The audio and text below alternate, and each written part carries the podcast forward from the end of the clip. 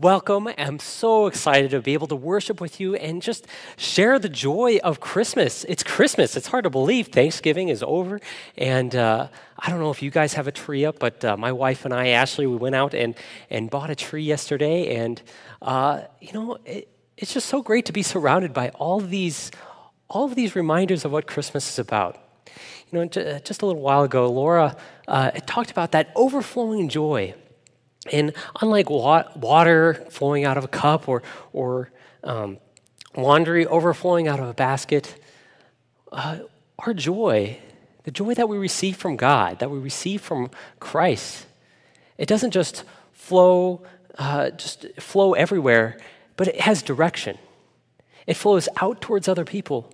But as the Christmas tree reminds us, it flows up back to God, lifting up our praises to Him, and that is what we're going to be talking about today. You know, one of the great things that we're, get, uh, that we're going to be doing throughout this Advent season is sharing the voices of you guys, from hearing from the congregation, not just from the pastors, not just from me or the other people on staff, but from you guys. And so today, uh, we get to hear from our very own Ada Aarons. So let's watch that.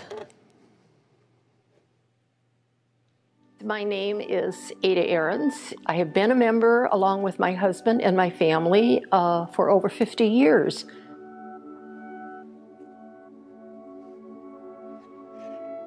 Well, uh, I think a lot of it was um, focused around the tree and the village that's under the tree. I have to blame my husband for all of this. I had the privilege of sharing 61 Christmases with my husband, Bob.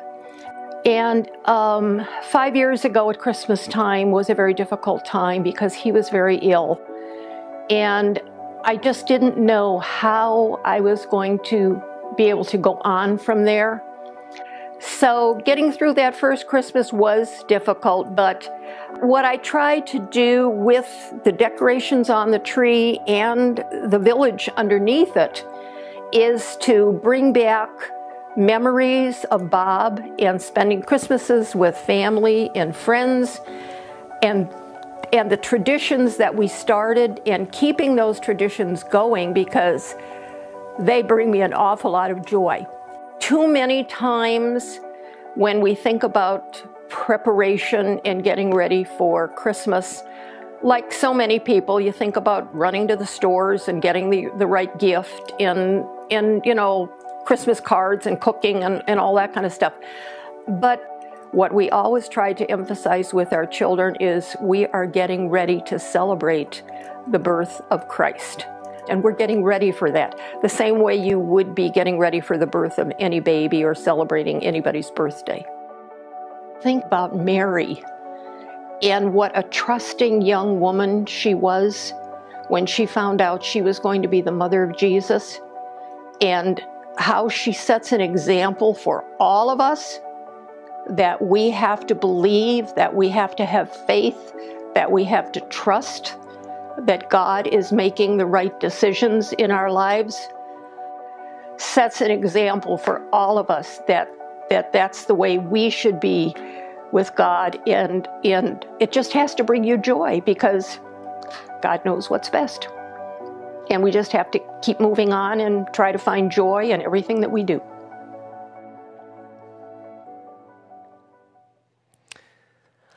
I love the way that, uh, that Ada uh, just highlights what this is about. Just that despite the craziness, despite the upset and the way that we practice things, it's really what we're doing here is celebrating the birth of our Savior, awaiting for his coming. And, and I think if there's anything that 2020 has shown us, it's that we need our Savior and we need him to come. And so let's, uh, let's spend some time focusing in on that.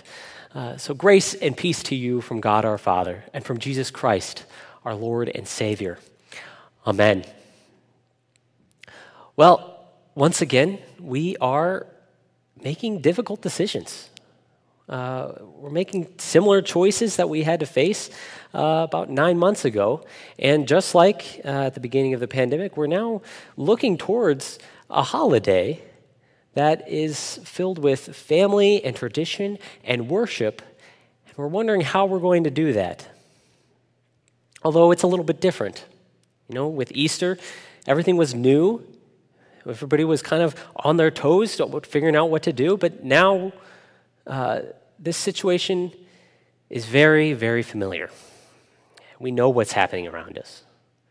With worship, uh, with Easter, that, that novelty of online worship, of worshiping in your PJs or on the couch, it, it seems exciting. And now, well, we're, we're all kind of tired of having to watch our loved ones from a screen.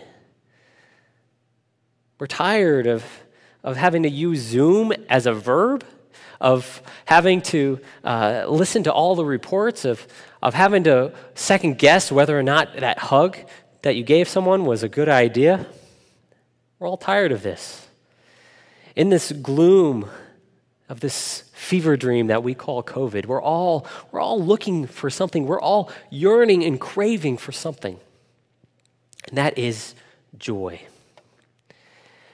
Today, today we begin a new church year with the season of Advent. It is the season of expectant waiting. And, you know, unlike other years, I think this year we really have a good idea of what it means to wait expectantly for something. Ever since March, we've all been waiting for a vaccine, this, this magical thing that'll make everything go back to normal. And finally, about two weeks ago, we heard the vaccine's coming. Not just one, though, we've got two and possibly three, and they're not just effective, but they're very effective. But upon hearing this, you know, for some of us, there is some uncertainty. How is this going to affect us as individuals? Are you actually going to get the vaccine anytime soon? How is this going to work?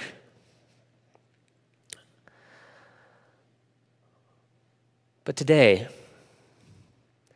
this month, in the season of Advent, we begin to celebrate the wait for what we are certain of. Today is the first Sunday in Advent, when we wait expectantly for the coming of the one who will save us. We wait for the child to be born and for the son to be given. But we don't do so with unfounded hope, but with the certainty of God's own promise.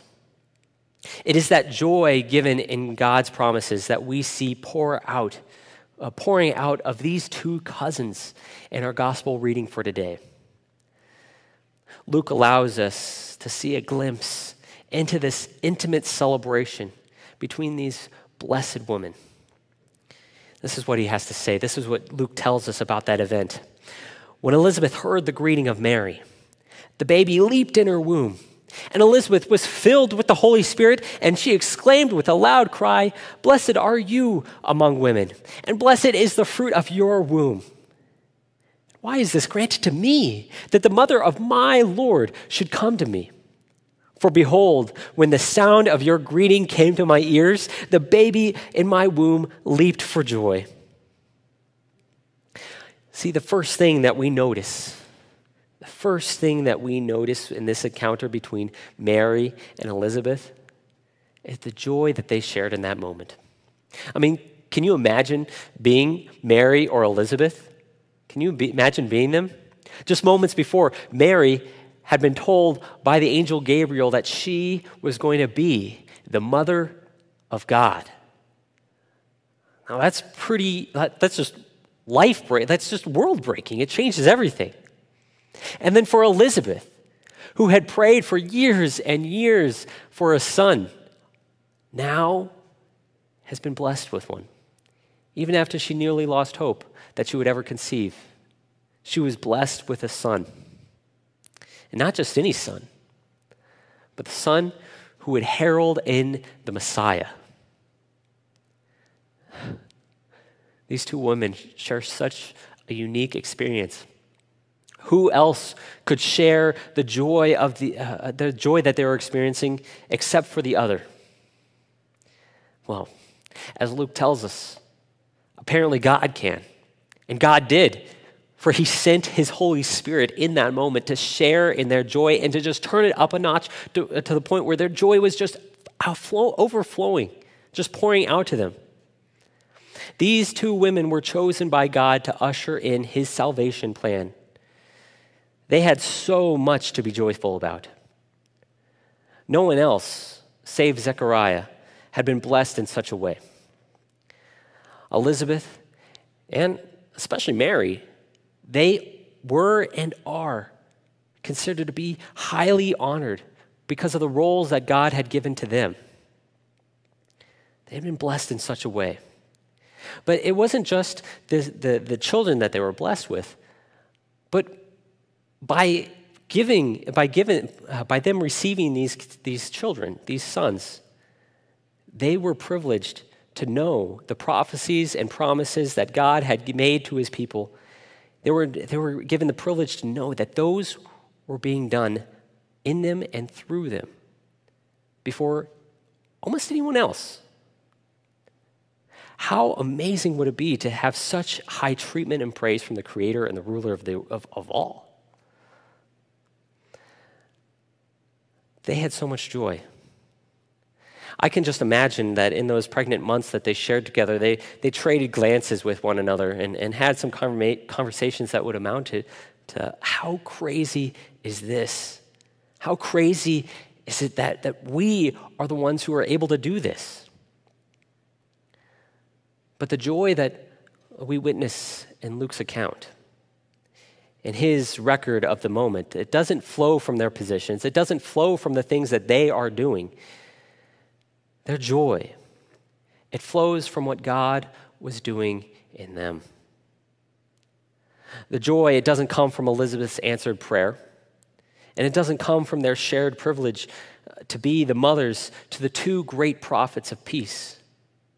But their joy, it flows from the things that God was doing for them and through them.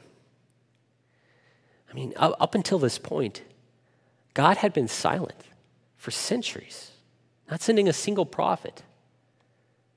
But now, to these two women, God was proclaiming the promise that He had given to Adam and Eve, the promise that He, he gave to Abraham, Isaac, and Jacob, and the prophecies that He fulfilled, or that He, he foretold through uh, Isaiah and Ezekiel, through Elijah and Elisha.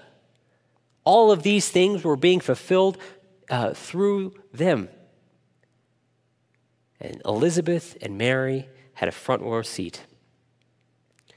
What they saw was that God was alive and God is coming for his people.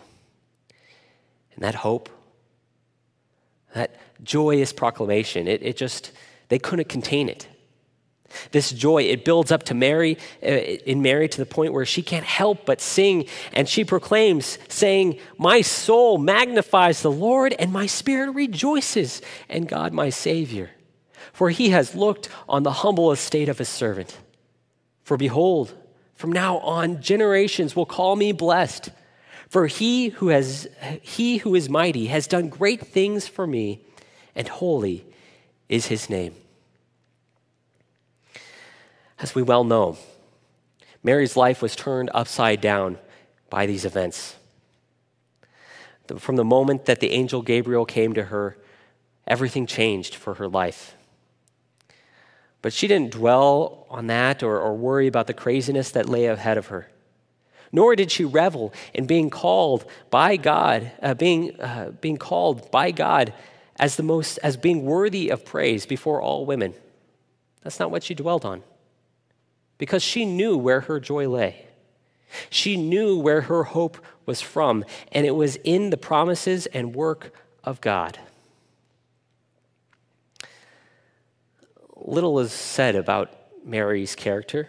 We can gather a little bit from the way that she, uh, she reacts and how she interacts with Gabriel and with Joseph and, and others. But Scripture, it doesn't dwell on her piety or on her righteousness. And as far as we know, Mary doesn't really care about that either. Because ultimately, it doesn't matter. It doesn't matter about what she does. See, what's unique about Mary is, is not how pious she was or how submissive she was or, or just how, how good she was. What's unique about Mary is how common and basic she was.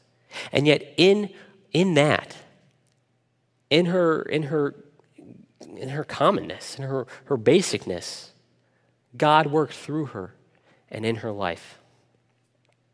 Like Mary, God is working in your life. Like Mary, our lives have been rather crazy as of late. I'm sure your Thanksgiving it didn't look like how it did last year.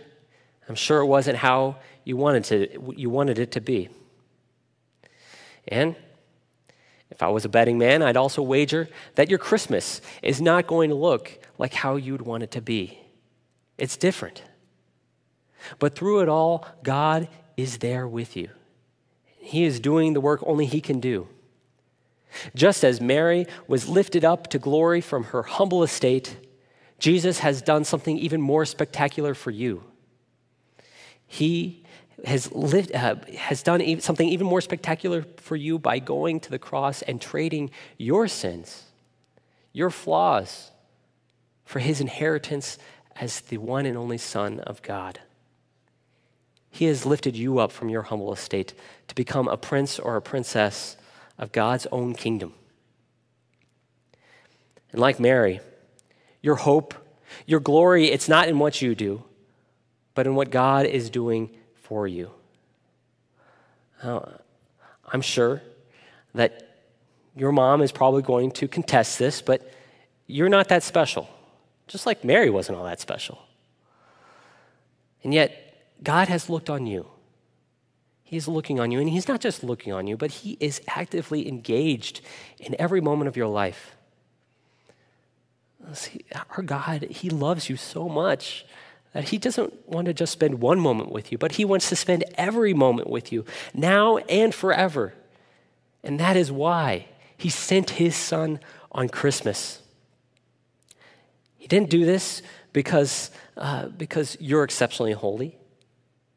Just like you know, nobody in our church is exceptionally holy, uh, although I'm sure uh, some people in our church and our congregation could be uh, easily canonized.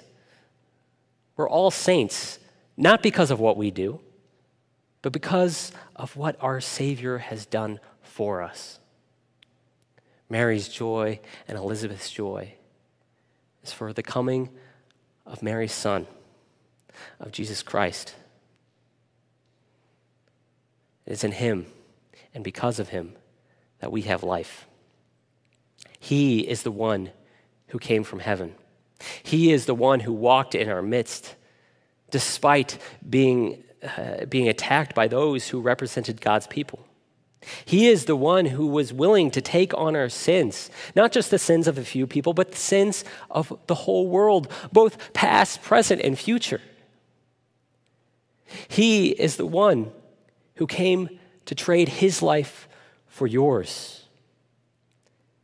He is the one who continues to pour out his spirit onto this world, onto the rebels of this world, and transform them into his very own brothers and sisters. And Christ has done this for you, and he continues to be with you. That is who our Savior is. That is what our joy is from. It is from him. It is from the one who has given us life. It's for this reason that Mary's song is all about what God was doing. Uh, what I love about the Magnificat is that it's not just about what God was doing to Mary. Mary didn't just spend the entire time in introspection. But Mary's praise, it pours forth uh, into the praises for what God was doing for the world, that God was bringing to fruition his plan that he set before her and her ancestors and her offspring. Her joy came from the fulfillment of God's promises, and that's what she says. Her, the, second, the second part of her song continues by saying, his, He has shown strength with his arm. He has scattered the proud in the thoughts of their hearts. He has brought down the mighty from their thrones and exalted those of humble estate. He has filled the humble with good things, and the rich he has sent empty away. He has helped his servant Israel in remembrance of his mercy as he spoke to our fathers, to Abraham, and to his offspring forever. See, Mary's joy, it flows from the fulfillment of God's promises. He has kept his covenant despite generation after generation of people breaking it. He promised that he would save them and bring them into everlasting paradise where, where fear and want would be forgotten and where life would no longer be contrasted by death. This promise that he gave to his people, that he gave to, to Mary and to Elizabeth, that he fulfilled through Jesus, is the same promise that he has given to you. We have this promise. We are part of this promise. And for that reason, our joy, it flows from the work of the mighty one because he has brought healing and restoration to world, our world. And while yes, uh, we're not entirely free from our from, free from fear, we still experience it. And and and want it still it still eats at us. And especially now life is very much defined by death. But despite all that, Christ, Christ has already won victory on the cross. Our Savior, Mary's Son, has robed us in his life. And just as he has passed from death's veil into life, because we are robed in his life, we too have done that also. We have been set free from death's chains. And it's because of what Christ has done. Ada, in her video, uh, she mentions that despite what is happening around Christmas, her family focuses always on what Jesus uh, has done and what he is, is coming to do. And what better focus to have than in him? The source of our constant joy and the joy that only he can bring. Mary and Elizabeth knew what they were carrying. They knew who they were carrying, but they still had to wait, and they still didn't know everything that was to lay ahead. And while Christ has brought you into his family and has given you a new life, a new birth, and into his eternal life, we still wait expectantly for the fulfillment of what he started that day on Calvary. We may not know what Christmas will look like. But we do know what this Christmas means. Our Savior has come, and He will come again. The promises that He fulfilled on the cross are guaranteed, and He will fulfill them in your life because He loves you and He has poured His life out onto you. He has given you that faith. And so, the busyness of Christmas is upon us. And there's a lot to do. I, I know that there is a lot to do. In the midst of everything, there's this added weariness of, of pandemic life. But here and now, we pause to remember the great things God in Christ has done for us. We contemplate the great things God in Christ will do for us. And in this way, we ready ourselves to celebrate his birth and his return. So, with Mary, our souls magnify the Lord, and our spirit rejoices in God our Savior. For he has done great things for us. Holy is his name. Amen. You know, as, we, as we head into this first week of Advent, I invite you to rejoice in what Christ has done for you this week. Remember the hope that Christ has promised to you despite what's going on around you, despite the business, despite the chaos both inside your home and out, remember what God has given to you and the promise and the life that He has granted you. And as you remember, just spend some time proclaiming that joy that you have received in Christ. So may the peace of Christ, which surpasses all understanding, guard your hearts and your minds until our Savior comes again. Amen. Let's pray. Uh, dear Heavenly Father, we are so thankful. We are so thankful that our hope and our joy is not, it's not determined by what we have done. It's not found in our work, our righteousness, our holiness, but in you, Lord. Remind us of that. Keep our eyes focused on you and what you have done. God, I just ask that you bless our celebrations uh, as we, as we uh, head towards the birth of you. Use us, Lord, to be a light to this world. All of these things we pray in your holy name. Amen.